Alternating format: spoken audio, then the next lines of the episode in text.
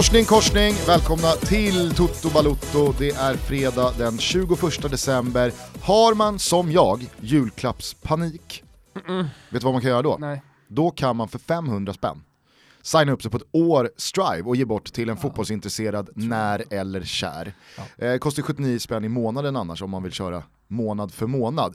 Men där rullar ju La Liga och Serie A, det här vet ni eh, och jag vill liksom inte säga mer än så. Strivesports.com är adressen där man kan eh, teckna ett abonnemang. Nu finns ju också appen i Apple TV. Eh, det, är Ja, men det, ju, gör, det, det är en game changer. Ja, det, det är absolut en game changer. Det man kan säga i alla fall, bara kort då, inför helgen, det är att man får Juventus-Roma med Kviborg till exempel. Man Mm. får eh, Real Sociedad Alaves, för att se om Guidetti spelar någonting, Mm. med eh, ingen mindre än eh, Pinitoro. Och eh, så får man lägga ner Sevilla med Svanemar. Sevilla är jävligt kul att se. Ni som är norrmän, Eh, ni har ju också egna kommentatorer. Det är Per-Jarle Häggelund var en personlig favorit som kommenterar Juve Roma. Och sen så har vi eh, en riktig stjärna som heter Lübeck, eller Lübeck, men jag kallar honom för Lübeck, som kommenterar samma match som Svanemar. Och sen så Kvalvik på, på den eh, andra spanska matchen. Så det blir kul! Jag, behöver, jag tycker det räcker med att rabbla vilka kommentatorer Nej, jag älskar i att dra- Norge och Danmark. Ja, till- ska vi ta Danmark? Nej, skit i Danmark. Ja men där har ni hörni. Jag ville bara liksom, jag, jag, jag kände spontant här nu när vi sparkade igång avsnittet att jag har ju julklappspanik och då är det ett jävla bra tips Ja, att ge bort tips. till någon. Ja. Eh, med det sagt då så är det här eh, det sista avsnittet innan julafton. Vi kan väl upprepa då att det kommer ett gästavsnitt på måndag på julafton. Sen så kör vi lite Toto Balutto Awards, du och jag i mellandagarna. Och sen så kommer eh, Niva på besök eh, på nyårsdagen eh, i ett avsnitt som vi har delat upp på två där vi summerar 2018 tillsammans med honom. Hörni, tack till alla som har nominerat oss i Guldskölden. Toto Balutto är återigen nominerade till Årets Sportpodd. Mm. Men vi eh, slidar dessutom in i eh, finalpotten vad gäller bäst på sociala medier. Ja, det var lite oväntat men eh, jag tycker också att vi är värda det priset eh, med tanke på dels hur många följare vi har, det är ju något slags eh, tecken på uppskattning och sen så tycker jag att vi har jävligt kul, inte minst borta på Instagram. Ja, ja, herregud. Jag vill ju tro att det är vårt Instagramkonto som har, Lyft. som har lett Mm. till nomineringen Det är här. roligt också att Toto Balutto sociala medier går upp mot Gusten Dahlins sociala medier. Mm. Jag tycker ju att det är liksom slakt. Ja. Ja, jag vet inte riktigt hur jag ska lägga min egen röst där. Nej, ni får gärna rösta på mig och Gusten personligen, men årets programledare, det, det har jag gjort på Gusten. Och sen så är mig då som sportkrönikör. Eh, jag har en... Där blev det Bachner. Min, där blev det Bachner på min. Nej, det på blev min det röst. Inte, det blev det inte. Jag har en riktigt bra grej på gång här inför helgen. Jaså? Jajamän. Ja, nej, eh, återigen, stort tack till alla som har nominerat oss. Vill ni eh, ge oss chansen att försvara poddtiteln från i fjol? Eh, och Ja men då är även- vi där va? Ja, då är Svenska fans adressen. Eh, jag tror inte att det går att missa vart man då lägger sina röster för Guldskölden. Med det sagt så kanske vi ska lyfta luren och eh, ge oss ut på en svajig lina för att eh, ringa Leeds. Ja, men vi, vi gör det, eftersom det här är ett höstsummerande avsnitt, vi kommer komma till det då, en massa utmärkelser från hösten, eh, så tänker jag att eh, det är bra att börja i Championship, bra att börja med Ponne som får summera sin höst lite grann. Det finns ingen röstbrevlåda knuten till detta telefon. Hallå? Tony! Vad händer? Vad fan är det för lina du sitter och trycker på där uppe i, i, i Leeds? Jag vet, det är helt sjukt alltså. Jag var tvungen att köra runt på parkeringen och hitta, eh, hitta 3G. Alltså, det är otroligt, det är ändå 2018 och så snackar ni om Brexit där borta. Ja men vår träningsanläggning ligger åt helvete alltså. Finns det en enda jävla mast i Yorkshire? Nej, typ inte. Typ inte. Och så regnar det och gör det ännu värre. Fy fan vilken dag alltså. Och så går ni rätt in i en tuff julperiod här. Villa borta va, på söndag? Villa på söndag ja. Eh, sen är det ja, två hemmamatcher kring jul och nyår och sen spelar vi på nyårsdagen också. Så ja, det är mycket matcher. nu. Men du, vad är det för sjuk invägning du ska göra nio på morgonen i, i Leeds, mitt under säsongen? Har du varit och nallat på kebaben eller vad är frågan? Nej, nej, alla, vi har det varje morgon. Varje morgon? Innan sina. Ja, ja, innan, innan varje träning. Ja men okej, men om du funderar kort över det, om du reflekterar över det, alltså vad, vad tjänar det till? Känner du att du har blivit en bättre spelare liksom? Jo, jo det gör jag, men kanske inte bara av den anledningen. Men, eh, nej, man tänker mycket mer på vad man äter såklart. Men alltså väger du för mycket så är det på den nivån att du knappt, knappt får spela. ju. Det är på den nivån han har det ju. Vad gör Bielsa med de som missar invägningen? Ja, nej men alltså nu har vi inte mycket till val. Vi har fan inga spelare, alla är skadade ju. Men annars är det ju alltså, väger du inte på den taget som du ska vara på så spelar någon annan istället. Men har, har, du fått känna på, har du fått känna på en uh, Bielsa-hårtorken? Ja, jag skojar. Jag har fått hur många som helst. Hur, Inte av den anledningen att jag väger för, inte att jag väger för mycket, men av andra anledningar. hur, eh, hur rankar du hans uh, hårtork? Nej, men han är inte så farlig ändå alltså. Inte mot mig i alla fall, än så länge. Ventura leder. ja, men knappt han heller. Ja, jo, i och för sig Ventura. Han sa till mig att jag var den sämsta spelare han tränat på 20 års tid. Så. Men nu kan ju du skicka tillbaka då att du, han är, nu vet jag att du inte tycker så, men att han är den sämsta tränaren som har verkat de senaste 20 åren. Han har det tufft. ja. Nej, men jag har väl ett sätt ibland där jag ser lite nonchalant ut. Så att, det var väl nu därför. Men fan, eh, serieledning och du har blivit farsa och det lackar mot jul och eh, det verkar inte vara något större problem här med fotskadan heller och eh, ni vinner Nations League-gruppen. Jävla fin höst! Ja, det är inget att klaga på. Alltså. Shit, jag rullar på. Eh, Framförallt att bli pappa, det är det absolut största som har hänt. Alltså, det är att få vakna upp varje morgon och se, se sin dotter bredvid sig. Det är en sjuk känsla alltså. Är det, det, är alltså, det, det är större än eh, SM-guld med Malmö? Ja, Äntligen har jag hittat något som kan slå det. Ja. Hur, hur är du som farsa? Ja, nej, det är sjukt. Eh, nej, jag tror ändå det är rätt bra alltså. Eh, lugn. Får henne att känna sig trygg. Jag vet inte. Nej, men hon är fortfarande liten så det är fortfarande Åsa som är nummer ett ju såklart. Men Natt, nej, alltså jag, jag, jag känner mig ändå känner mig med självförtroende som en, som en god pappa faktiskt. nattar du henne med eh, liksom Malmö-ramser som eh, godnattvisor? Ja, det händer. Det är väl de enda sångerna jag kan. Det är fotbollsramsor så att jag mixtrar ihop dem på egen hand och ändrar lite ord och sånt. ja. Så att ja, några, några har hon fått höra hittills. Jag vet att Thomas döttrar är ju uppvuxna med, liksom, godnattvisorna var ju anti-Juve-ramser. Ja, nej, men det blir ju det lite sådär. Ja men det blir, och sen blir det lite så, helt plötsligt står du där, man tänker så mycket på graviditeten, att allting ska gå bra på födseln och så helt plötsligt så har man då sitt barn i, eh, i famnen och så ska man börja sjunga, så gråter det. Ja, då går man ju till det som ligger en närmast. För man kommer inte ihåg några barnsånger eller? Det är inte så att man eh, det var länge sedan du sjöng Mors lilla Olle, du sätter ju inte texten på Mors lilla Olle. Sätter du tre verser Mors lilla Olle? Nej det gör du inte. Det, det kommer du göra sen, när de blir tre, fyra år, men nu gör du inte det. Nej, verkligen. Eh, men hörru, Nej, eh, nej, jag håller med. Det blir så vad, vad, vad kände, du var ju ganska tydlig på Twitter och sådär, men vad kände du när, eh, jag kommer fan inte ens ihåg vad det var för dassig halvspelare i Neon där som drog bollarna, men när eh, lotten för Malmö föll på Chelsea, Ja, nej, jag blev glad som fan såklart. Det var ju två, två lag som jag ville ha. Det var i London. Båda två, både Arsenal och Chelsea. Eh, så nej. Så vi satt, jag kom jag satt i bilen med Åsa. Så betade vi av lag efter lag. Och så fan nu är både Arsenal och Chelsea kvar. Sen kom det Chelsea-Malmö. Nej, det var... Det var sjukt alltså. Fy fan vad fint. Det ska bli riktigt, riktigt kul att åka dit och få se Malmö på, på bortaplan igen. om eh, Bielsa planerar in eh, någon slags eh, cyk- eh, ett cykelpass Nej, nej, nej. på, på eftermiddagen där, då, då kör du en höger-vänster och fintar bort honom. Ja, det händer inte. Då kan jag ha en fejka en sjukdom eller någonting. Det händer inte alltså. Svårt att släppa att Ventura kallar Det det för den, den sämsta spelaren han tränat på 20 år. Vet du vad det sjuka är nu? Jag sitter här på parkeringen nu ju. Så eh, de har ju byggt en lägenhet till eh, Bielsa på an- anläggningen. Jaha. Han bor ju här nu ju. Nej. Så det sjuka är att han står här i fönstret och tittar ut på mig nu. Gör Eller han ser ju inte mig, han står och tittar ut. Han undrar vad fan det är som händer. Du vet, nu är det åtta minuter kvar till invägning. Nu, nu, nu står han liksom med pekpinnen och, och daskar i sitt skrivbord där. Jaha men du, jävla kul eh, höst, och kul att det går bra för Leeds. Är, är känslan att ni kommer liksom bara ösa på här nu? Alltså stämningen i Ja, laget och det. fotbollen.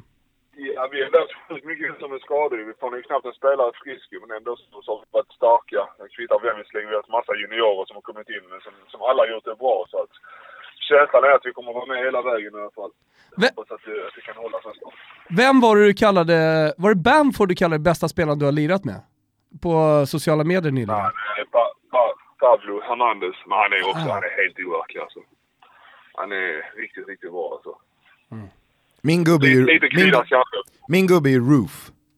Nej, nej, nej. nej, nej, nej. In, inte? Nej, nej. Nej. Jo, jo, du kan ha det. Du kan ha honom om du vill, men det är inte din gubbe i alla fall. Nähä. Är det ett as?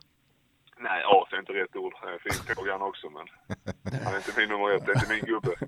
Nej, okej, nej, då spolar vi Roof då. Ja, det, det är bara spola. Jag Köp, kör på Pablito Hernandez. När kommer ni hit igen då? Ja, förhoppningsvis snart. Vi måste ju, vi måste ju upp ni har bara och... sett den negativa sidan av Leeds ju. Ja vadå, dra i sig en liten dioxidfirre och bli magsjuk eh, på en fish and chips.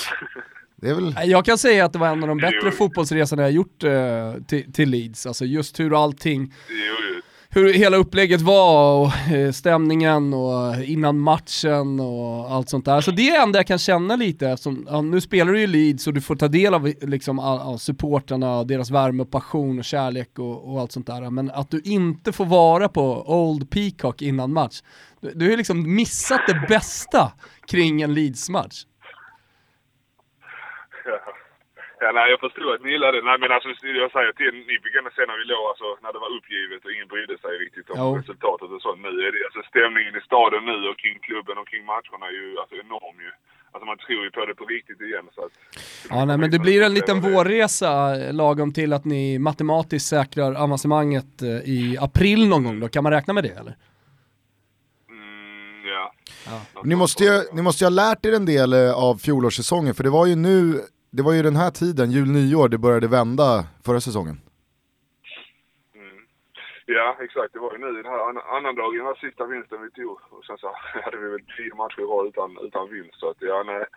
Det gäller att man är stark här nu. Det här, eh, här avgörs det mycket. Uh, redan nu har vi börjat bygga upp ett litet glapp, glapp ner till trean så hoppas att vi kan utöka det. Eh, alltså inga matcher är enkla i Championship, men vi har ändå ett hyfsat bra schema nu de kommande, kommande matcherna. Kan Ja. lägga grunden för avancemanget, härligt. Hörru, du ska få ställa dig på vågen här så att vi inte genererar någon nå, nå, nå, nå frysbox som du hamnar i. Det hade varit för jävligt. Bielsa verkar helt jävla mental alltså. Hur går det med hans engelska? Det sjuka, han, han kommer ut och börjar varje träning så kör han första meningen på engelska. Jag, oh jävlar nu ska jag testa engelska hela dagen. Så ändrar han sig, nej jag skiter i det. Jag kör spanska istället. Hur kan eh, första meningen låta? Vad säger han då? Ja, men han säger alltid morning guys. Och sen så, eh, today we... Och så börjar han på spanska istället. Till, Ändå varje dag. det är ju någonting med eh, spansk och italiensktalande människor när de går över till, e- till engelska. Alltså de låter så jävla... barn ja. Ja, de låter så mesiga. ja. Morning guys. Morning guys. Today we... Uh, Tancredi Palmeri. Ja, eller Mimmo Crescito. Ja exakt så låter det ja. Ja, vad härligt. Du Ponne, vi vill önska god jul och ta hand om Åsa, ta hand om, eh, ta hand om tjejen, eller tjejerna får man ju säga då, och försök att att äta lite julskinka och ha lite mysigt emellan matcherna. Ja, tack så mycket. Detsamma till er. Det vore jävligt mäktigt ifall du bara liksom testade Bielsas tålamod med att ställa dig på vågen. Jättefet. Alltså sådär fet som du var i, i Arlöv efter skadan när du var keb kebabfet, 6 kilo och bara, vad ska du göra boss? Nej, Nej, det, jag hade fått panik då alltså. ja, det är bra. Ja, spika igen, fortsätt ha det fint Ponne, vi hörs snart igen. Ja, detsamma, detsamma. Vi hörs. Ciao. Ah, god jul, god jul. Ciao. Ciao, ciao. God jul, god jul. Hej, hej. Otroligt, otroligt sorgligt måste jag säga att Bielsa har flyttat in på Jo men träningsanläggningen. det, det är ju tragikomiskt. Jag kan se framför mig hur liksom personal, först lämnar ju spelarna såklart och sen så lämnar staben och sen så mot slutet av dagen så lämnar ju även då personal som jobbar på träningsanläggningen. Någon har dammsugit och någon har diskat och Ja. någon har städat och sådär. Och då står Bielsa kvar och vinkar av alla och sen så liksom värmer han på någon trött fiskgratäng, mikromat och så går han och sätter sig och tittar på någon Nej, dålig men han har ju en VHS. Han, nej, nej, nej, han har ju en VHS där han slänger på någon gammal match från den argentinska ligan 1973. Där han, har, alltså han studerar sin husgud, Ja. rent Så det finns backlinjefilosofiskt. ingenting i den VHSen som han kan ta med sig in i årets Leeds. Men han gör det bra Gusten och han leder Championship och Ja, han, och, och, stormar ju som Ponne är inne på här också mot eh, Premier League, så vad fan. och så vet man att han är så inne i den där 73-matchen att fiskatängen svalnar och blir kall men han petar, Han ändå i, hem. han petar ändå i sig den under andra halvlek och sen liksom släcker han sin lilla lampa, vaknar tidigt som fan vet man att han, och, och så står han i det där fönstret som Ponne berättade om och tittar när bilarna börjar rulla in på parkeringen. Mm. Kanske bockar han av vilka som är, alltså han har någon lista, vilka som kommer först. Kan det vara så att han hinner med lite onani också? Kanske, Ja. det är, det är såklart att det, Han är ju bara människa va? Ja. Det är, är någon kassett från 1968, Mm. tidig vintageporr. Ja. Eller så är det någon annan match. Där det är så jävla högt pressspel. Ja, så kan det vara. Nej men hur som Ja, helst, så det- det, det- är kul att höra att Ponne lever och frodas och att Leeds går bra. Eh, vi var ju där som sagt i, i våras och då var det ju lite pyspunka, tåget hade gått, eh, Marching On Together eh, hade fått sig en liten törn och det kändes som att så här, nej inte det här året heller, de kanske är dömda till att eh, husera i Championship för Mm. många, många år framöver. De har ju varit där i, i över tio år, eh, alltså en klubb som spelade Champions League semifinal 2001. Mm. Ja, men sen finns det ju, om Men man sen ska kommer vara helt objektiv, inte Ponne, inte Bielsa, inte, inte Leeds, eh, så, så finns det ju någonting vackert med att Leeds kommer tillbaka. Jag menar, så när de började sin kräftgång, när det började gå dåligt, och man kollar på perioden precis innan, så var det ju ett Leeds som var i, i, i Champions League och gjorde det bra, ett lag att räkna med. Och det är ju ett klassiskt storlag va. Eh, så att, och jag menar, eh, Ellen Road tillbaka i Premier League, den stämningen som råder där, eh, det bortaföljet de alltid har på matcherna. Ja, men det, det är ett lag som man vill ha tillbaka. Ja verkligen, verkligen. Eh, nu jinxar du ju sönder det här. Äsch! Nej men det, det, alltså, jag ser inte hur Leeds ska sumpa det här. Nej.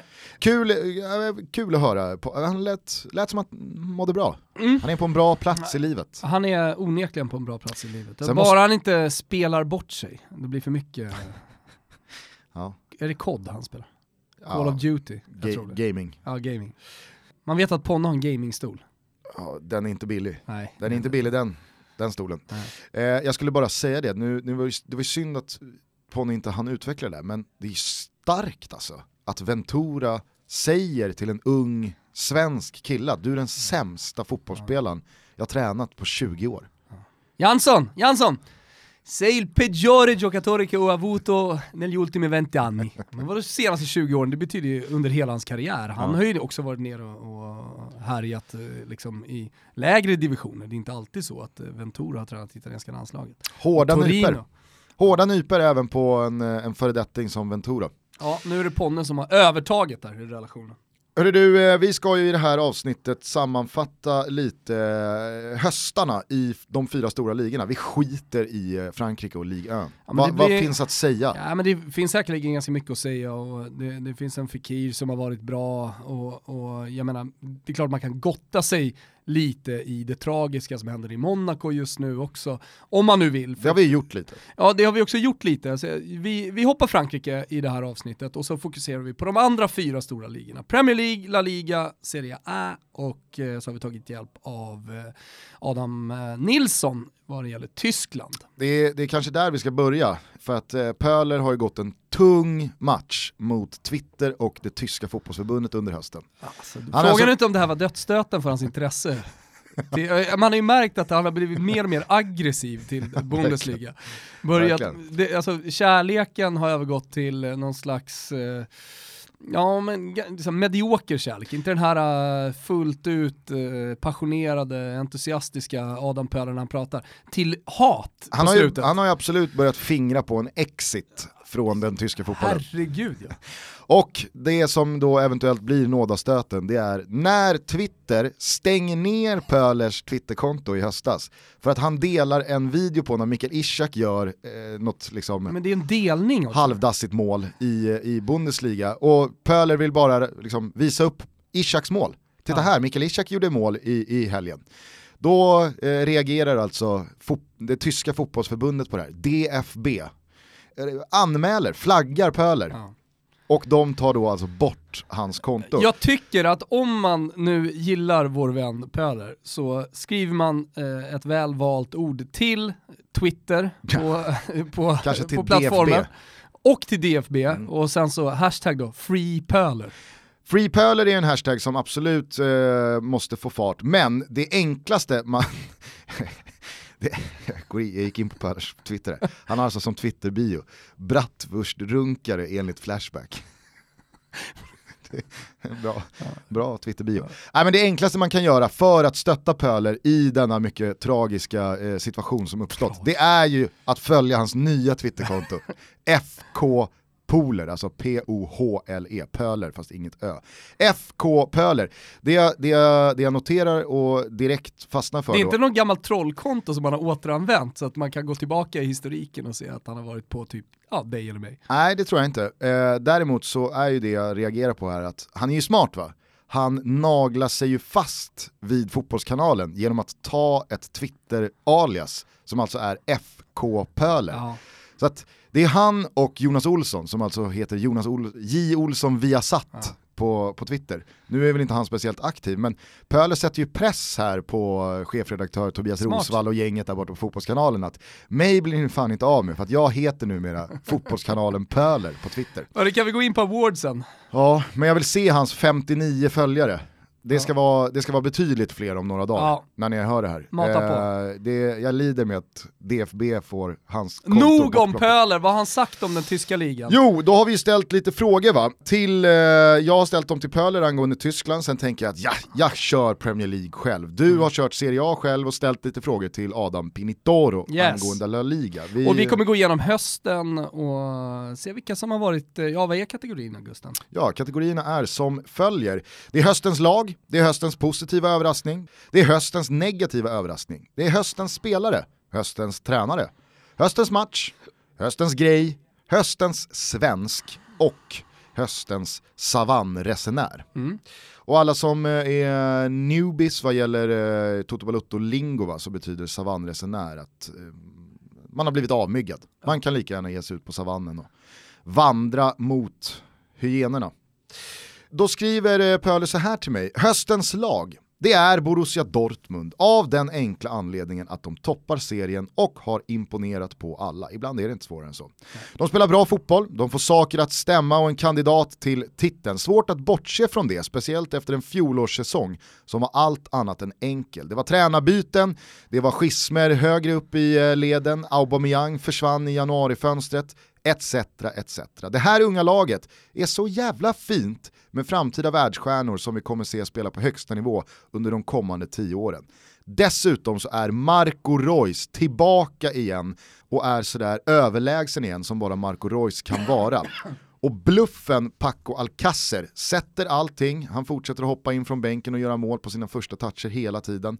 Så att, eh, nej, Borussia Dortmund, höstens lag, det är svårt att säga någonting annat. Nej verkligen.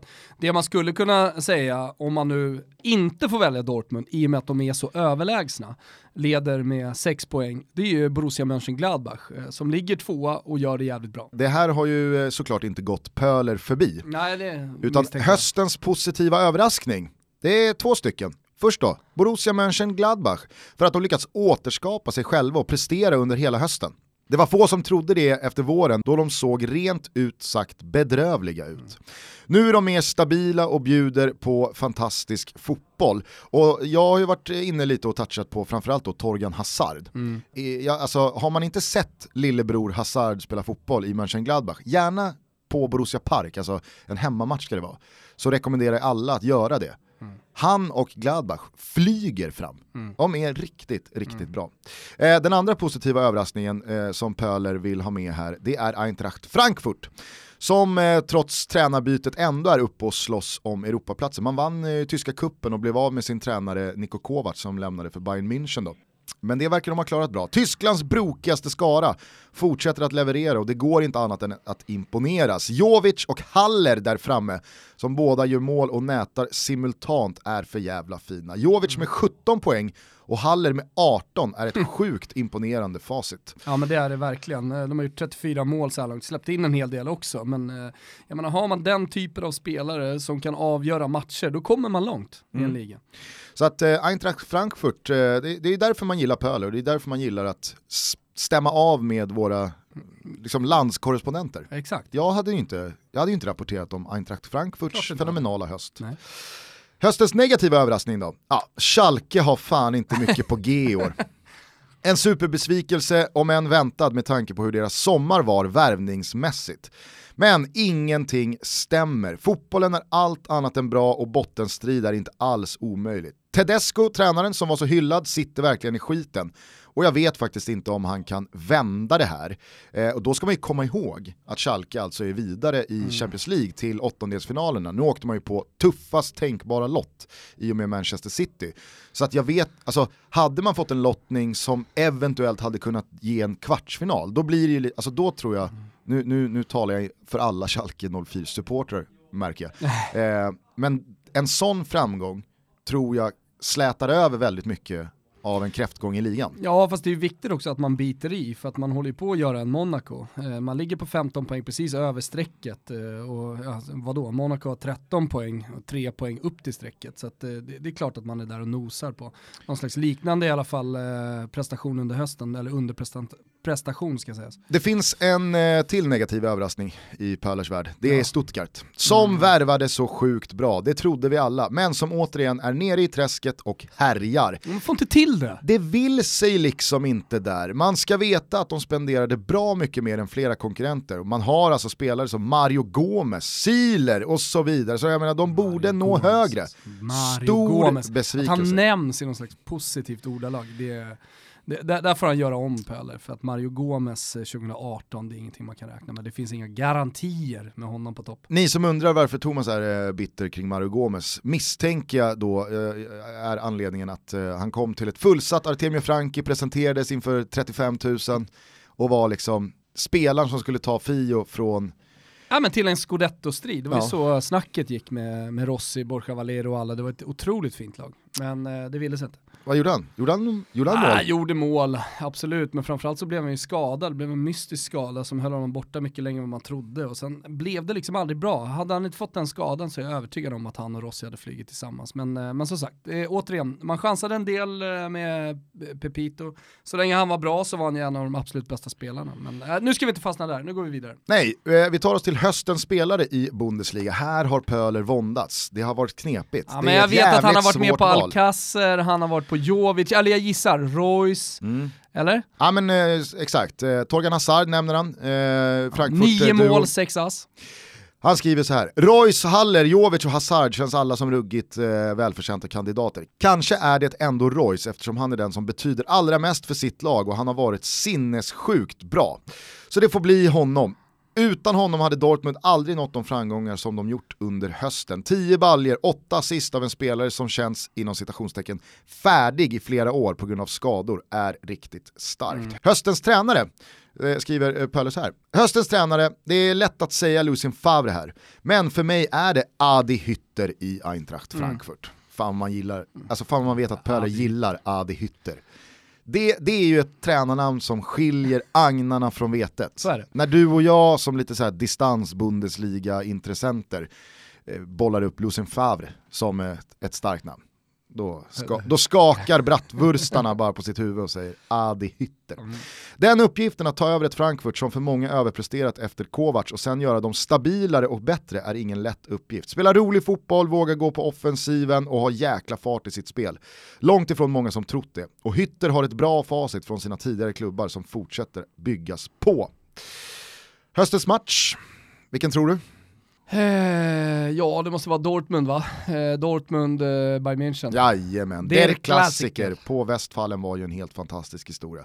3-2 eh, slutade det ju till hemmalagets favör, vände ju ett underläge, kom tillbaks. Eh, Pöler skriver att eh, det var en match som verkligen visade vilken kvalitet så, som finns i den tyska fotbollen. Det var tempo, intensitet, målpublik, det var den tyska fotbollsupplevelsen när den är som allra bäst. Svårt att säga emot det. Ja. Höstens grej då? Arijovic fem strutar mot Fortuna Düsseldorf. De måste nämnas här. Bayerns pompösa presskonferens med Uli Hoeneß och Karl-Heinz Rummenigge där de attackerade media. Sen hade Rudi Föller en helt absurd intervju med TV igår. Kanske vi ska lägga upp en liten snutt från på vårt Instagram-konto. Eller, bli, eller, eller, eller stänger de ner Ja, man, kanske de gör. Man, man tar, ju, se upp. man tar ju inga videolänkar från Pöler utan att Nej, utan det gör man inte och man går inga matcher mot eh, Bundesliga. Höstens svensk får bli Ludde Augustinsson från eh, Pölers eh, håll. Stabil ja, vår, ett mål, tre assist, har växt till sig och är numera en av de bättre vänsterbackarna, yttrarna i Bundesliga. Kan inte se något annat än att han går vidare till en större klubb till sommaren, sett till hur bra han har blivit. Ja, men jag köper det, men sen ska det ju också nämnas eh, vilken fin form eh, Quaison har just nu, gjorde ju två mål här senast och eh, ser ut att flyga fram. Han ska be behöva bli lite mer konsistent, men eh, i den här nya väldigt offensiva rollen så verkar han passa perfekt. Och om man då tänker på ett landslag där vi inte har speciellt många anfallare och där han funkar faktiskt i någon slags släpande anfallsroll så mm, 4-4-1-1 med Quaison, varför inte? Höstens savannresenär då, sista kategorin från Tyskland och Bundesliga. Det finns bara en och det är Taifun Korkut. ja. också, det, det, här, det här är ett starkt namn att spela ut när, när, eh, när man sitter och, och snackar fotboll med kollegorna. Mm. Eh, Taifun Korkut, det gick åt helvete i Hannover i slutändan. Svag i Leverkusen, bra start i Stuttgart och sen samma visa där. Det blir i bästa fall ett gig i Turkiet eller arabländerna för honom hädanefter. Men herregud, skicka ut honom på savannen, helst av allt. Tackar vi Adam Pöler Nilsson för eh, det inspelet ja, och eh, härligt. den rapporten från den tyska Bundesliga-hösten. Eh, vi kan väl bara kort också nämna att Borussia Dortmund blir höstmästare. Det är precis som i Italien, en stor grej vilka som leder serien. Ja, där kallar man det för vintermästare. Mm. Mm. Och det har alltså Bayern München varit i, jag tror att det är åtta raka säsonger. Eh, så det säger en del om eh, vilken dominans som håller på att brytas upp här. Ja, men I både Tyskland och i Italien så har ju det här, jag menar man får ingen pokal eller så, men, men eh, det har ändå betydelse. Mm. Alltså man, man för ju statistik på vintermästarna. Mm. Och så följer ni hörni Pöler på Twitter, ja, FK Poler. Ja, lite schyssta. Vi är sponsrade av Stay Hard och det är vi väldigt, väldigt glada för. Vi har ju påmint er här nu i avsnitt eh, två om eh, den eh, festkampanj som Stay Hard eh, kör tillsammans med Jimmy Durmas.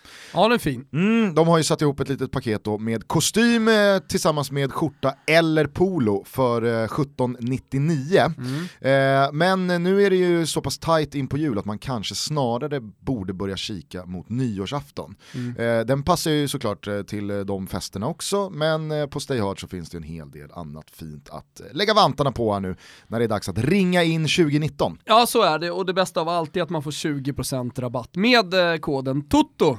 Så att eh, det är bara att gå in, se till så att ni eh, klickar hem era fina nyårskläder och eh, ja, men, kika runt på Stay Hard. Det är en förträfflig modesajt. Precis, dessutom så finns ju din och min lilla kollektion där, Selected by Toto Balutto. Ja, jag är faktiskt stolt över den. Kan man se ut som en Guldskölden-nominerad poddare. ja, så kan man göra. Mm. Eh, Toto är rabattkoden, 20% är eh, förmånen, stayhard.se är adressen. Tack till Stay Hard för att ni är med och möjliggör Toto Balutto.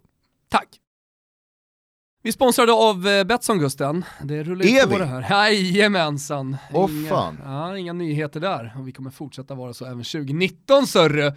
Eh, och vi har massa spännande och roliga grejer på gång tillsammans med dem. Vi älskar ju att sätta oss ner och vara lite kreativa så att ni som lyssnar också får lite värde av det här. Och inte så lite heller. Många har vi satt på arenor runt om i världen. Mm. Eh, vi har en jävla grej på gång för övrigt till, eh, till sommaren, men det tar vi sen hörru, en liten cliffhanger på den. Nu är det Boxing Day som gäller Gusten!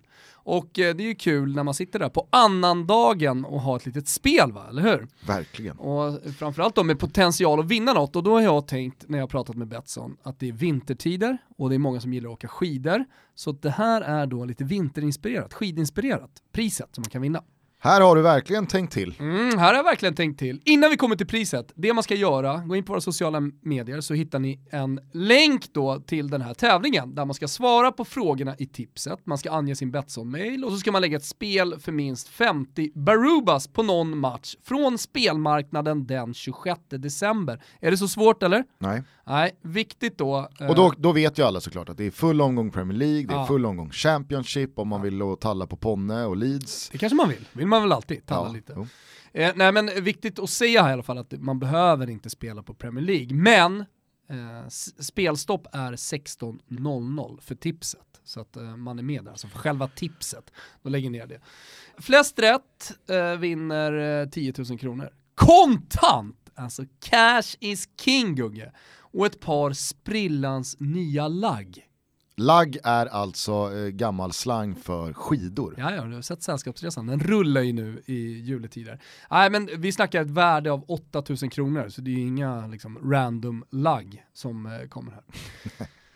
eh, nej men och då, då tänker vi så här, eller jag tänker tillsammans med Betsson tänker att ja, men då kan man ju ta de här 10 laxen och lägga på en skidresa så har man nya lagg, eller hur? Eller så tar man de här 10 000 kronorna och gör vad fan man vill med och så tar man eh, laggen och åker upp till Tänndalen eller vad man nu åker. Kan beckna laggen också kan man ju kanske göra. och ha en 16-17 tusen att röra sig med. Nej men så, vem vill inte vinna 10 lax och ett par liksom, snorfeta lagg? Gå in då på... Sluta säga lagg. jag älskar att säga, jag älskar Sällskapsresan. Snowroller Nalle.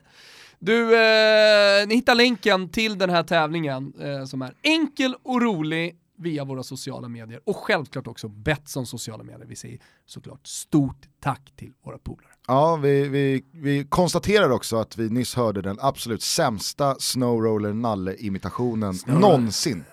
Snowroller Nalle. ja, Kim, ja, ja, ja. Klipp in hur eh, det låter på riktigt när Snowroller Nalle svarar i telefon. Och så ställer du det bredvid Ja. Thomas försöker.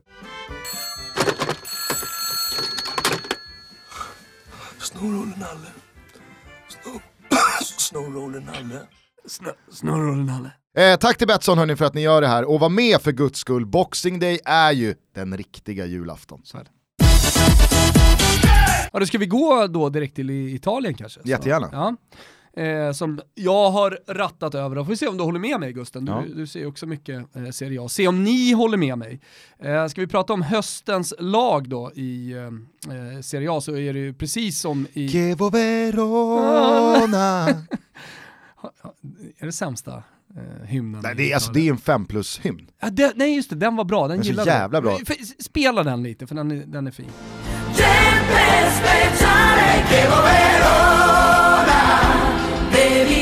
Esserci anche tu Chievo, chievo, Verona Un mondo in giallo e blu Ja, nej, den, den, den är bra, det, det är den. Nej men, Den brukar jag sätta på hemma och mysa till. ja. För att det är liksom, glida ner i ett par tofflor, skruva upp volymen på den där och göra en kopp te. Mm. Det är fina grejer. tänka på den fantastiska staden. Nej men det är ju lätt att svara Juventus och Juventus spelar på precis allting här i och med att de har gjort en så fantastisk eh, höst återigen då.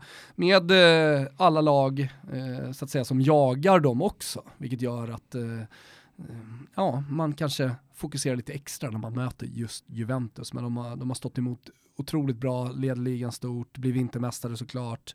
Ja, eh, det är imponerande det de gör. Eh, däremot så ska det också nämnas, tycker jag, Parma och Sassuolo, två Emilia-lag, eh, som är med och krigar om eh, positionerna precis bakom Europaplatserna. Eh, och jag tror kanske inte att Parma kommer hålla hela vägen, men jag tror att Sassuolo faktiskt har både trupp, förutsättningar inför januari och tränare för att lyckas. Ja, jag, jag tänkte direkt på Sassuolo som någon slags motbud till Juventus. Men tänker att det kanske är höstens positiva överraskning. Ja men precis, alltså de två kategorierna, om man nu ska välja en positiv överraskning som lag, så, så väljer jag ju, eh, jättegärna både Parma och Sassuolo, men mest Parma, för de, så, de hade problem i somras med att värva. Eh, jag vet inte om du minns det, men det var ju snack om den där sista matchen när Gillardino missade straff och det hade skickats WhatsApp-meddelanden till varandra innan. Det visade sig vara ganska oskyldiga WhatsApp-meddelanden, typ som om du hade lirat i Spezia och vi är bästa polare. Och jag messar dig bara, men ta det lite lugnt. Eh, jag menar, vi behöver det här. Ni har ingenting att spela för. Eller hur? Ja. Alltså jag menar, så måste man ju ändå få skicka till varandra. Och det var, det var liksom den tonen på meddelandet. Men det var ändå eh, någonting som höll Parma från att värva väldigt länge eh, och som gjorde att deras eh, försäsong blev lite turbulent. Eh, och dessutom då nykomlingar från Serie B. Eh, deras resa, för de som inte känner till det, har ju gått från eh, amatördivisionerna, från att de blev raderade efter Manenti, hela vägen, alltså spikrakt, genom att vinna serier och vinna playoff hela vägen till Serie A. Och nu är man liksom på, på en eh, Colonna Sinistra position som man säger där, alltså en över halvan. Eh, så, så att jag menar så här, att, att göra den resan och vara där man är idag, med det laget, den stabiliteten som jag tycker ändå finns i klubben, det gör att eh, ja, men den här hösten har varit extremt imponerande. Mm. Negativ överraskning då? Eh, Luktar det romar? Ja, absolut. Alltså jag har egentligen två negativa överraskningar. Eh, det, det är dels Roma, eh, det finns väl flera negativa överraskningar, men det är två stycken som jag tycker sticker ut. Roma, absolut som lag, eh, Eh, som eh, viker ner sig totalt i ligan. Man är vidare i Champions League, okej, lite som Schalke. Men jag hade betydligt högre förväntningar. Även om det var en ung trupp så trodde jag att Di Francesco skulle kunna få till det. Det är, eh, man blandar och ger alldeles, alldeles för mycket. Eh, och som spelare då, eh, i negativ överraskning, så, så väljer jag att eh, plocka in eh, Gonzalo Higuain som jag trodde faktiskt skulle leverera, eh, men eh, som underpresterar. Jag tyckte han såg så otroligt fin ut i inledningen av säsongen också. Smal, eh, han eh, verkade ha tränat hela sommaren. Han verkade ha väldigt mycket så här, revanschlust också när han kom till Milan. Men eh, det är hjärnspöken, eller vad det nu är, som ställer till det för den gode Gonzalo Higuain. Det kan ju också vara så att man kring Iguain nu förstår vilken skillnad det är på lag som Napoli och Juventus jämfört med Milan. Alltså det, det, det är ju ett kvalitetsdropp han gör lagkamratsmässigt. Vad har han för spelare runt sig? Vad är det för lag han tillhör nu jämfört med det Juventus och det Napoli han har spelat i? Nej, he helt klart. Men eh, någonting säger mig ändå att när vi sitter och summerar säsongen i maj, att han ändå kommer upp på eh, en eh, 15 pytsar, så att han har 10 i sig när solen skiner och gräset är grönt. Då misstänker jag att eh, Iguain inte är höstens spelare. Nej, det är han verkligen inte. Eh, det är några jag har snackat hade varit starkt om du landade i det. Ja, Så vet därför, höstens spelare, Gonzalo Iguain. Ja, men jag, jag, det finns, där finns ju Quagliarella som eh, har gjort nio mål. Eh, han är väl alltid uträknad på grund av ålder numera när säsongerna drar igång. Eh, men att han, att han har gjort nio där vi står nu inför julen, det tycker jag är fullständigt fantastiskt. Sen så är en spelare som man faktiskt glömmer bort, eh, han är inte höstens spelare, men, men eh, han blir lätt bortglömd. Det är ju Chiro Immobile. Han har alltså gjort 23-29 baljer i Serie A två senaste säsongerna och han står nu på 10. Ingen pratar om Chiro Immobile. Eh, han, han får väl på något sätt personifiera Lazio för att ingen pratar ju om Lazio. Nu gör man ingen så här jättestark eller överraskande stark eh, höst, men ändå.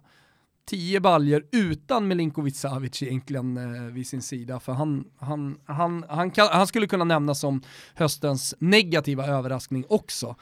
Eh, han skulle gå till Manchester United för hur mycket pengar? Ja, det var en miljard. Ja, en miljard. Vad är hans värde idag? Ja, Det, är säkert, det är säkert inte så jäkla mycket mindre i och med att man då väger in Jo men han har Hela- fått fansen emot sig Mm, ja, ja. och så vidare, så att han är ju verkligen en negativ överraskning också. Ja, för Eh, där var ju förväntningarna uppskruvade på max. Exakt, och kanske är det väl lite så att han inte kan hantera de uppskruvade förväntningarna riktigt. Jag vet inte hur missnöjd han var heller, sånt där brukar alltid komma fram senare, eh, över att inte ha fått gå då.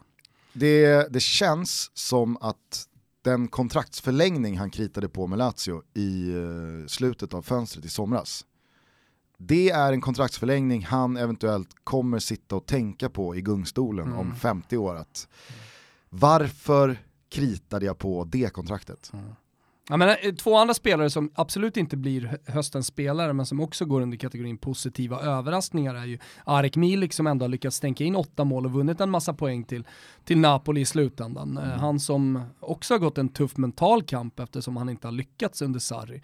Men eh, Ancelotti full, fullkomligt älskar honom eh, så att jag tror att Napoli-supportrarna kan räkna med en hel del mål för honom även under våren. Och sen så att Gervinho kommer in också och gör den hösten som han har gjort i Parma, det tycker jag är jävligt kul. Men höstens höstens stora spelare som alla har pratat om. Nej, jag säger inte Piontek här nu. Alltså jag tänkte säga Ronaldo först. Ja, men För att så här, ja, ha- hallå, men den, den, den, alltså, eh, höstens eh, spelare är utan tvekan Piontek. Är det så? Jajamän.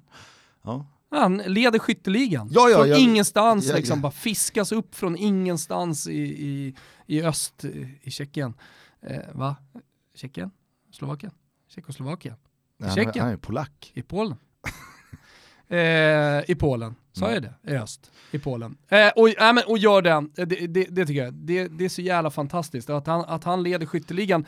Jag menar, Det han gör det i riktigt, det som Genoa, inte riktigt går ihop är dock att han är inte så jävla bra fotbollsspelare. fast, fast När man ser Genoa så tänker man, han är inte, han är inte bra. Ja, men det, det spelar, jag tycker inte att det spelar någon roll här, för att han lirar i ett Genoa som har bytt tränare, det har varit kaosartat, det är en stad som dessutom har drabbats hårt av eh, att bron eh, ramlade samman.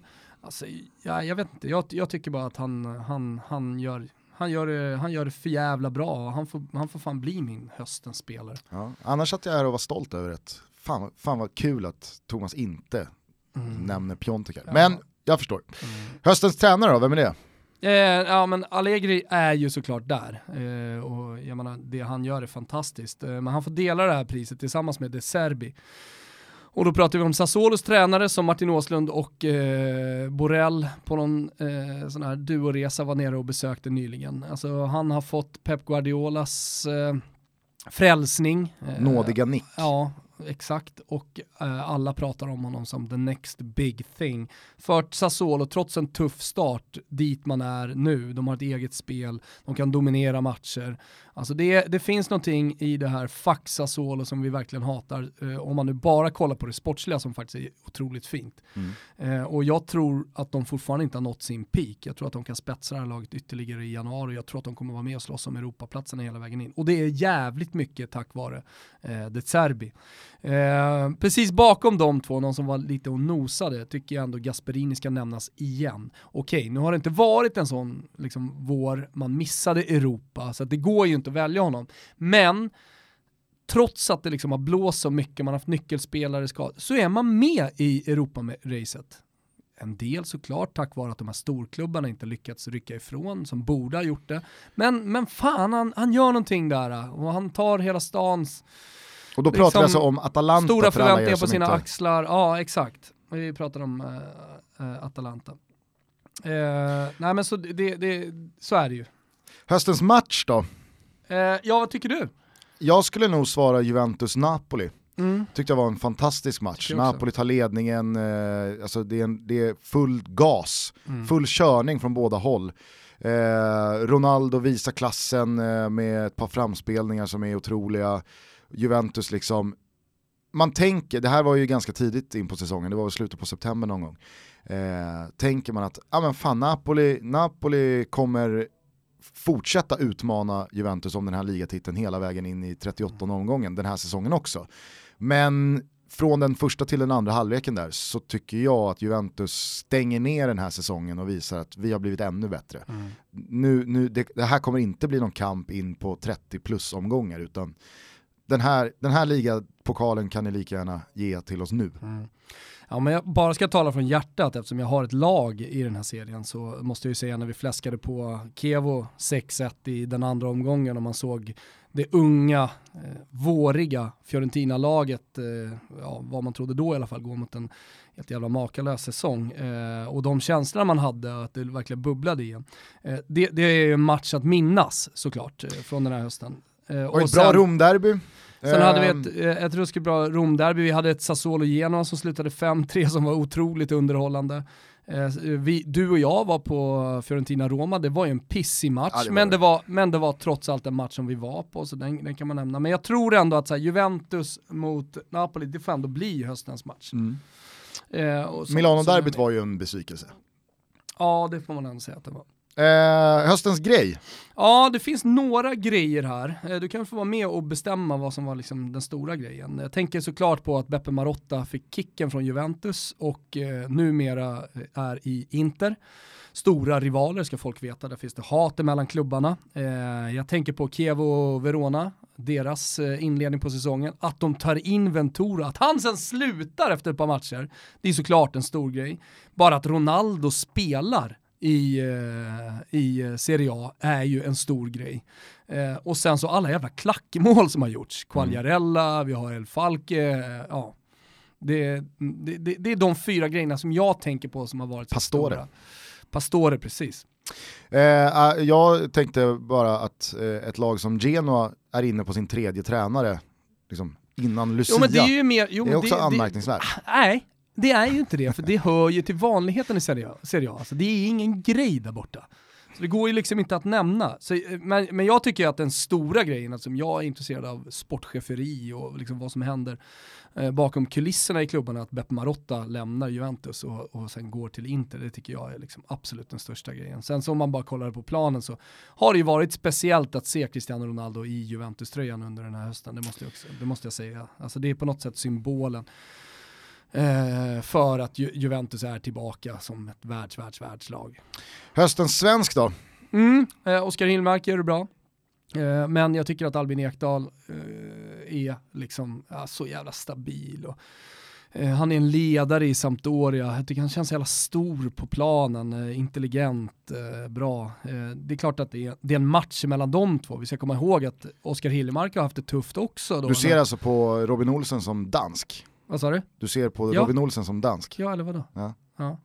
Eh, nej men så, så de två emellan, om man, om man pratar om höstens Genoa-svensk så, är- så, så skulle jag välja Albin. Men, Underkategorin höstens Genoa-svensk. ja såklart. Eh, men alltså att Robin Olsen kommer in i Roma efter Allison som har gått för 80 miljoner som alla i Rom, gulröda Rom, hade tagit till sina hjärtan.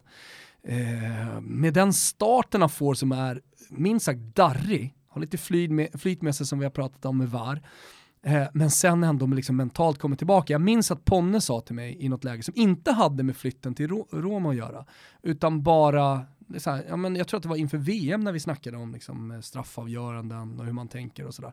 Eh, att, att han sa det etsades fast hos mig att fan, men Robin Olsen alltså, det är ett jävla pannben. Och att eh, han var så otroligt mentalt stark. Så det hade jag någonstans med mig hela tiden, men sen så har han ju bevisat det.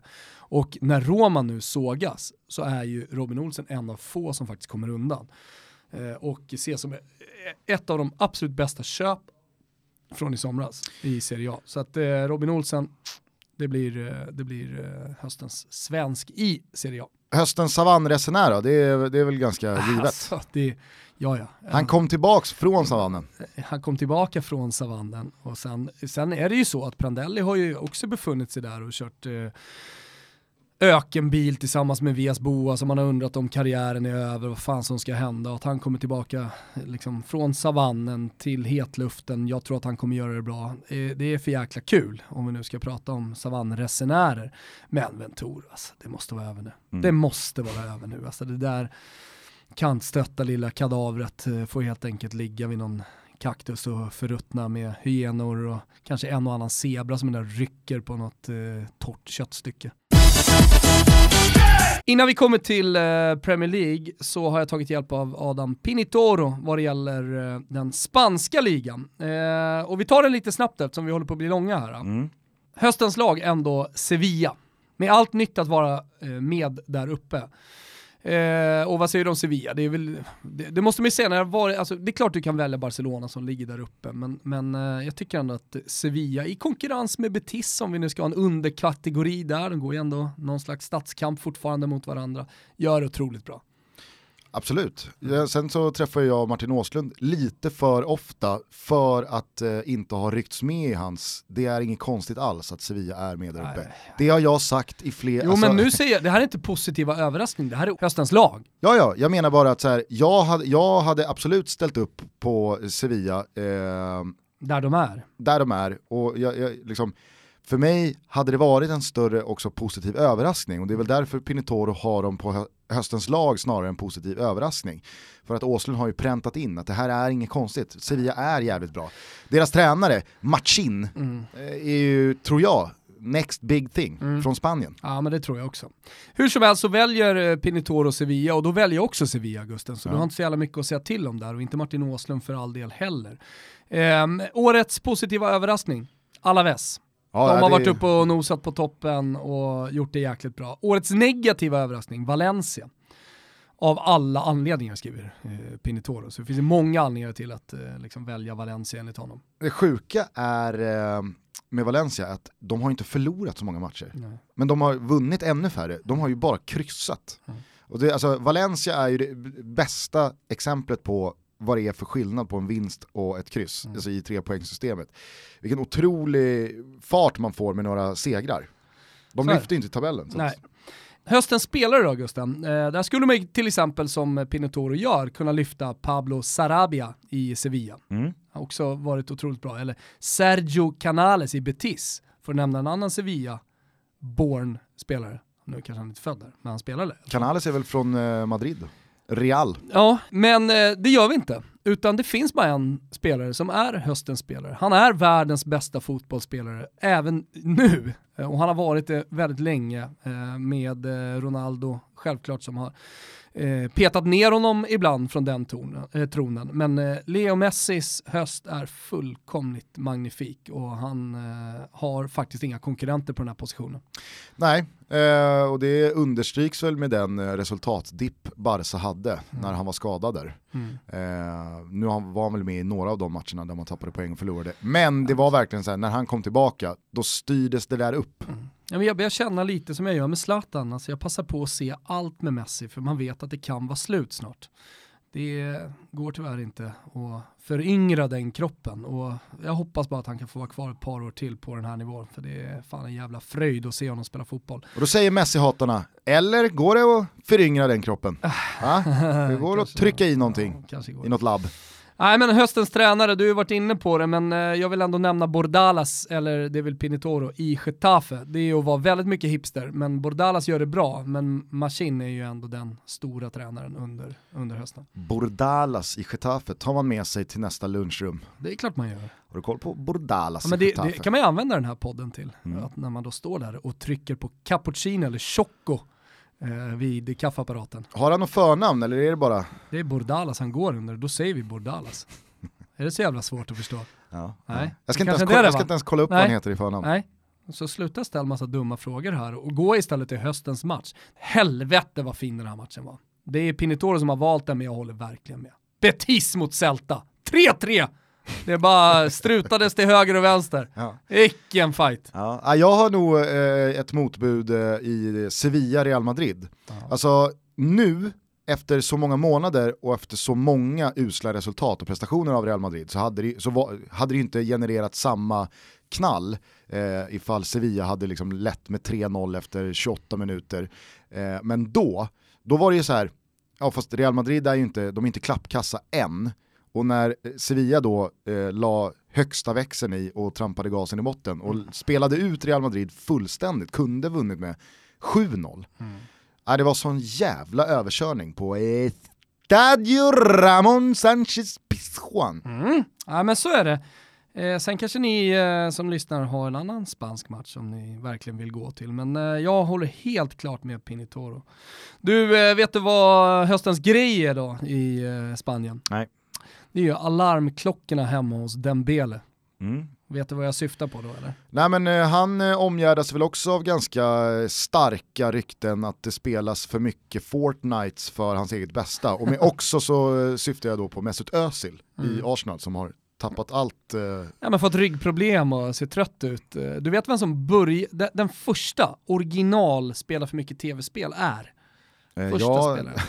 det var väl Ronaldo. ja, den riktiga Ronaldo. Ja. Som Innan inför VM-finalen. VM-finalen satt och spelade FIFA. Mm. Och eh, således, han spelade bort sig helt. Detta, Kom som en jävla zombie till finalen, man undrar vad, vad hände här? detta illustreras med en så otroligt tafatt statist i SVTs VM-krönika 98. Alltså de har tagit någon annan snubbe som då ska vara Ronaldo som sitter i skräddarställning framför en tv-skärm och spelar.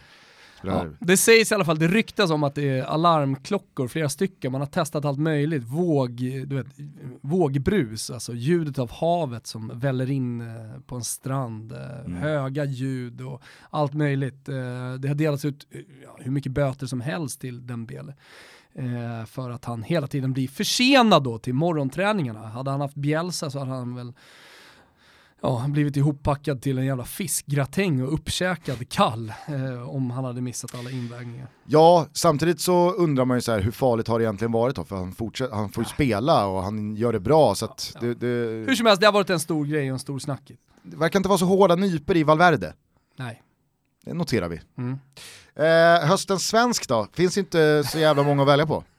Vilka finns att välja Det är ju bara JG. Ja, det är bara Jigge, så han Ja. blir ju höstens svensk. Det är starkt med den hösten att lyfta Ja, priser. han får ändå, får ändå ett pris här. Och höstens savannresenär. Ja, det är väl också ganska uppenbart. Det är väl nästan på Ventura-nivå här. Lopetegui. Sparkad från Spanien. Sparkad från Real Madrid. Vem tar i Lopetegui nu? Det, Jag- finns bara, liksom, det finns två lag, om man nu ska ha något stort, eller det finns tre lag om man ska ha något stort. Ja, kanske då något till om man ska ha något så här riktigt, riktigt stort i, i Spanien. Det är Barcelona, det är eh, spanska landslaget och det är Madrid. Och sen så då, ja, självklart Atletico om eh, El Cholo skulle lämna någon gång. Problemet med Lopetegui är ju att han hann ju aldrig uppnå någonting. Nej. Vare sig som spansk förbundskapten eller Real Madrid-tränare. Så att han har ju heller inte här nu i resten av sin tränarkarriär någonting att peka på. Mm. Det flyger ju inte jättehögt att säga jag tog Spanien till VM. Alltså det, det hade nog de flesta fotbollstränare kunnat göra eh, med, med den truppen, med det utbudet av spelare och med det motståndet man får i ett europeiskt mästerskapskval. Och att han sen då bara hinner göra två och en halv usel månad i Real Madrid är också så här, ja visst, han har tränat Real Madrid men han har ju uppnått noll och ingenting. Mycket kan man säga om eh, Mourinho eller Ancelotti eller liksom tidigare Real Madrid-tränare som också har fått lämna, som också har fått gå när resultaten har börjat svikta. Men de har fan, de har ju gjort någonting som Real Madrid-tränare. De kan ju peka på en ligatitel eller en Champions League-titel eller vad det nu är. Så att eh, Lopetegui har ju heller inte fått med sig någonting liksom, på pluskontot. Han har inte satt in, han har inte satt in någonting med, med bra ränta. Att ah, det var värt det, för visst jag tar sparken men det var värt det för jag fick med det här. Han har ju fått med sig någonting.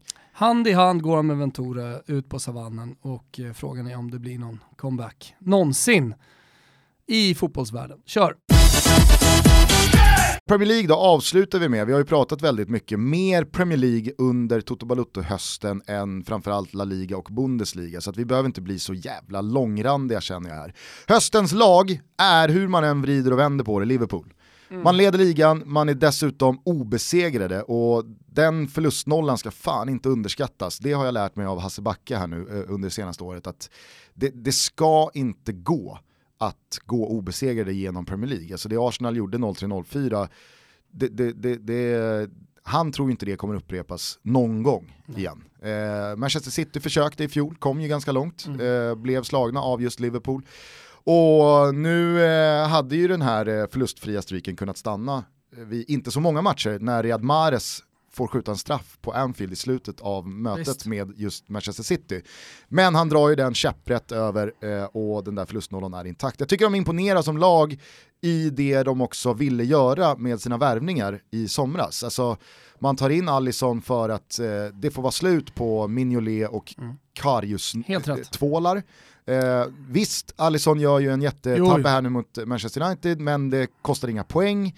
Eh, och Så jävla viktigt det där alltså. Lyfter man bort den och sen så snubblar han ju på bollen borta mot Leicester också va? Lyfter man bort de två grejerna som alltså inte genererade poängtapp eh, så har ju han stått för en fenomenal höst. det så där har ju man fått valuta för pengarna. Man har ju plockat in då eh, Shakiri och Fabinho och Keita, förvisso för dyra pengar men det har ju varit liksom bredd, det har ju varit för Jo, att bredda måste ju, truppen. måste ju göra precis som, alltså Shakiri ser jag på samma sätt som uh, Riyad Mahrez. Alltså, Mm. Man måste ha de alternativen när man spelar så offensivt ska också sägas.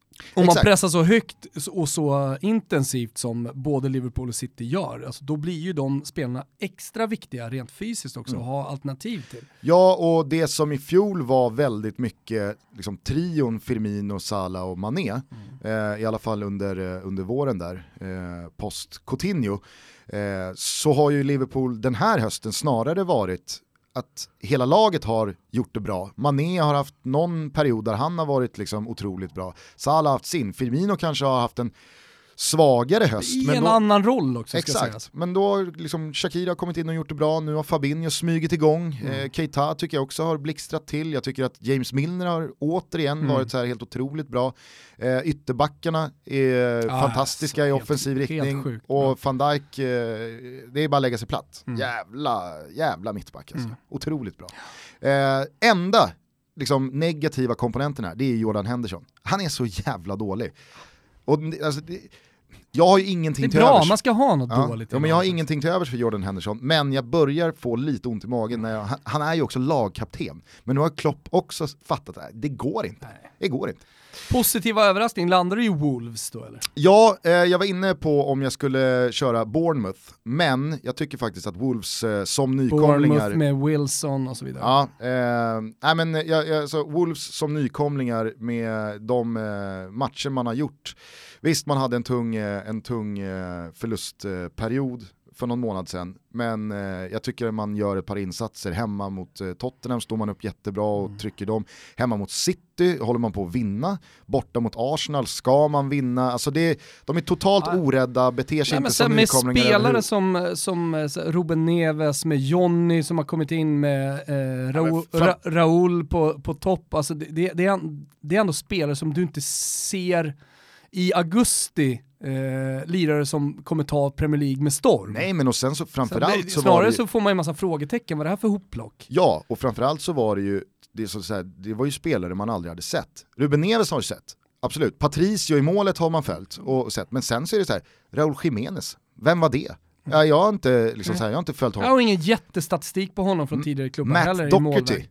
högerbacken, eller högervingen. Bollen till höger. Otrolig. Jonny, numera spansk landslagsman. Ja, hade man ju inte sett liksom. Ehm, nej, det, det, det, det är mycket som är, som är fint och trevligt med Wolves. Så att, eh, det är höstens positiva överraskning. Jag trodde de som nykomlingar inte skulle flyga så här högt och vara så jävla respektlösa. Eh, så att, well done. Höstens negativa överraskning, det går ju såklart inte att komma ifrån. Manchester United kan inte ha skrapat ihop så få poäng som eh, man har gjort med, med den truppen. Man har alltså redan släppt in fler mål än eh, vad man släppte in på hela säsongen i fjol. Nu kommer ju såklart det bli ändring på det i och med att José Mourinho har fått dojan, Ole Gunnar kommer in som någon slags caretaker med allt att vinna för det finns ingenting att rädda. Men eh, visst, jag förväntade mig inte ett Manchester United som skulle slåss om ligatiteln, men man slutar ändå tvåa i våras. Man har som sagt en trupp med, med otroliga spelare och man har investerat en jävla massa pengar i den. Att det då har sett så dåligt ut och att man har nått de resultat man har gjort, nej, det, det, är, bara, det är för dåligt. Höstens spelare, Callum Wilson. Eh, Bournemouths spjutspets som är med i skytteligatoppen, nu ryktas han till Chelsea. Han fyller eh, 27 i februari och har under hösten dessutom förärats med sin första A-landskamp för England. Otrolig, otrolig bra eh, anfallare alltså. Mm. Det var en sån här spelare som man tidigare säsonger under Bournemouth, för att det är där han har spelat sin fotboll, tänkte man ju, ja det här är ju en, det, det, det är liksom en Troy Deeney light. Mm. Det är en stor, tung, robust eh, tank som kan skapa lite oreda i boxen men är inte speciellt bra i spelet. Han har verkligen utvecklats, nu är han ju liksom, eh, jag skulle inte, eh, han saknar fan ingenting. Nej. Så att eh, Callum Wilson, höstens Ja, spelare. jag, jag tycker han är otrolig också. Höstens tränare vill jag ändå ge till Maurizio Sarri. Jag tycker att Ja. eh, med, med de förutsättningarna, alltså att han hade vadå, två veckor på sig innan det var skarpt läge och tävlingsmatcher. Att ha, att ha hängt med så pass bra i toppen med ett Chelsea som snarare tappade i kvalitet rent truppmässigt eh, under sommaren än att man förstärkte.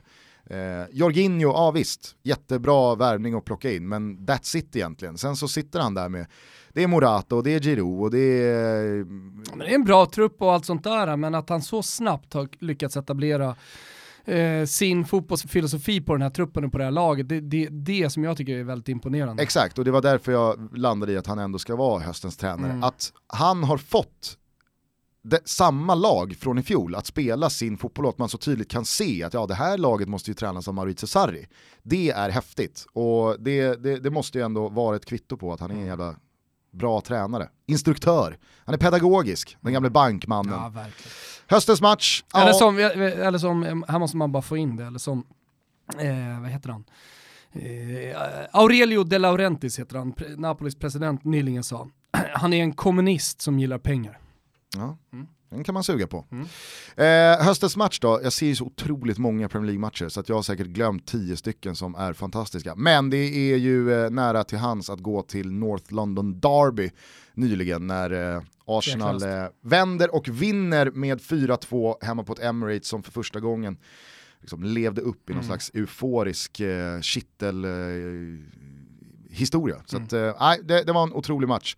Höstens grej, ja det är ju svårt att inte landa i Mourinhos exit. Eh, alla liksom gick och väntade på det, alla hade dömt ut Manchester United.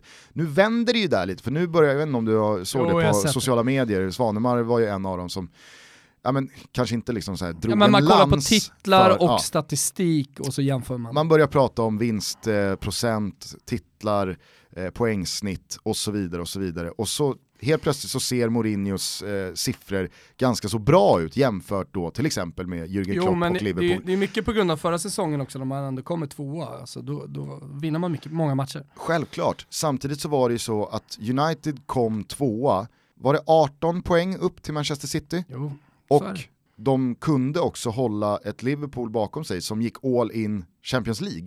Mm. I och med att man eh, tog sig hela vägen till final och under den tiden visste att ja, Champions League-platsen är klar. Så att hellre, hellre, hellre full gas på Champions League och komma trea än att vi ska liksom tömma oss för att komma före Manchester United i tabellen.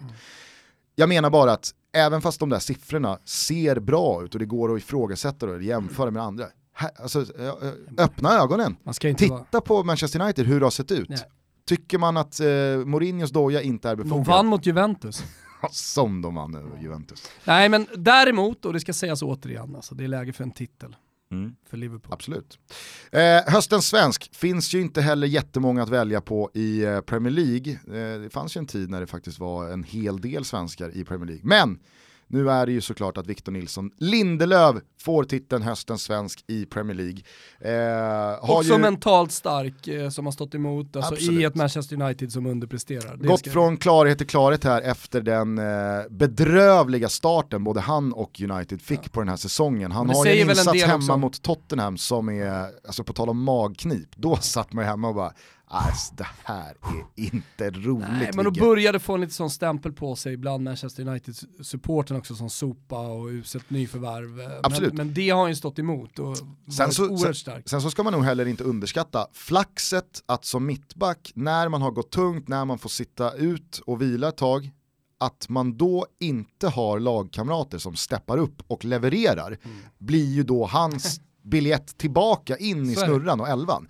För att Chris Smalling och Bailly har ju varit eh, liksom en besvikelse också. Ja, Phil så lite skadad också. Så att, Precis, att han har ju haft lite flyt där att ha fått chansen igen. Men jo, han har men det gäller att leverera då Ja, när, man, så när man spelar. Det- svensk, eh, eh, VNL. Sista kategorin då i det här avsnittet innan vi stänger ner. Höstens savannresenär, ja det vet ju vem det är. Du Ja. kan inte uttala hans Nej. namn. Mark Hughes. Hughes. Hughes. Nej, Mark Hughes, eh, han löser en enkel biljett här nu ner till eh, Han kan väl gå med Mourinho då. Och så kan de bilda en stark kvartett där tillsammans. Nej men Mourinho ska ju faktiskt till Italien, alltså, det är så många klubbar som vill ha honom där. Och det, oavsett vad han har gjort de senaste åren, oavsett hur dåligt då, eh, som vissa tycker att det har sett ut för Manchester United, vissa, alla, eh, så, så är han fortfarande en dröm i Inter till exempel. Ja, Mark Hughes i alla fall, eh, nu är det färdigt, det måste vara färdigt. Han kan fan inte landa Ah, ett nytt Premier. League-jobb, alltså. det, det går inte. Han, det sket sig med City, det sket sig med Stoke, det sket sig med Southampton. Det bara... Det sket sig, vad har vi för klassisk eh, kommentator? Allt skiter sig för Ghana. Ja, allt skiter sig för Ghana. Vi lägger in det så får det bli någon slags slutkläm. Allt skiter sig för Ghana, allt skiter sig för Hughes. Ja. Hörrni, eh, tack för att ni eh, lyssnar, eh, tack för nomineringarna i Guldskölden. Nu tar vi det här hela vägen in i mål och lyfter de där sköldarna tillsammans med er. Följ Pöler på Twitter eh, och sen så får ni ha en riktigt, riktigt god jul. Ja, vi kommer med julklappen Petter Andersson i ett mysigt eh, samtal, i ett samtal som eh, var lite annorlunda jämfört med andra som vi har haft eh, när vi har haft gäster här, eh, på just julafton. Så lyssna gärna då. Vi är tillbaka efter Boxing Day med eh, en summering av allting som har hänt, stort fokus på den aktuella fotbollen eh, Och mitt så lite under Toto brinnande. Balotto Awards. Eh, och så lite awards eh, och eh, sen eh, efter det, vi bara pumpar på här, men två stycken eh, jävla superavsnitt tillsammans med Erik Niva också när eh, 2018 blir 2019.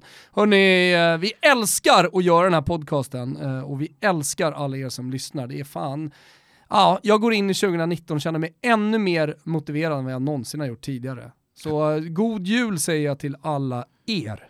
Snowroller Nalle, Snurra nalle. hej hej! Ciao tutti.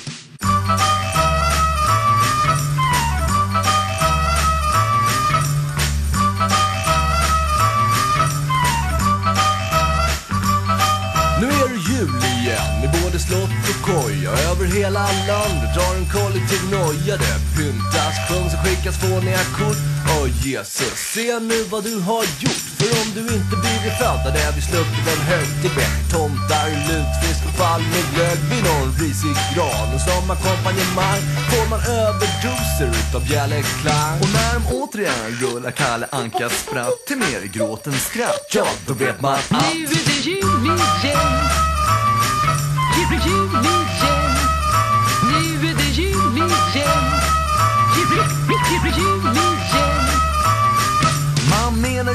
julen den är till för de små. Men jag minns när jag var liten, det var en mardröm redan då. Vid fem hade de väckt en och vid tolv kom hela släkten. Min morfar och min faster och hennes man med andedräkten De tvingade en till dans och en massa annat trams. Sen grälade de om vikten av att hålla sams. Jag hade önskat mig deg och kanske lite lego Men trots allt smussel fick jag bara några pussel. Visst är julen helg men jag står ändå leende och skrattar och bryter och sinnessjukt beteende. För här finns inte plats för någon variation. Trots att tomten och hans annan borde gå i pension. Alltid samma terror år efter år och ens enda tröst är att ta sig en ton. Som man tar snaps efter snaps och man rumlar hem När man är packad som på den 23 december. Så när man griper om dasset som en chef sin ratt och suckar matt Ja, då vet man att Nu är det jul igen. Jul, jul igen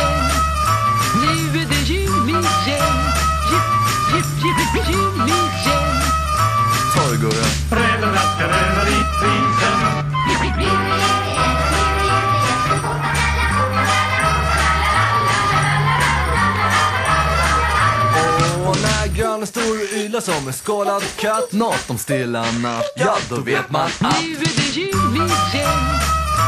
Jul, jul, jul igen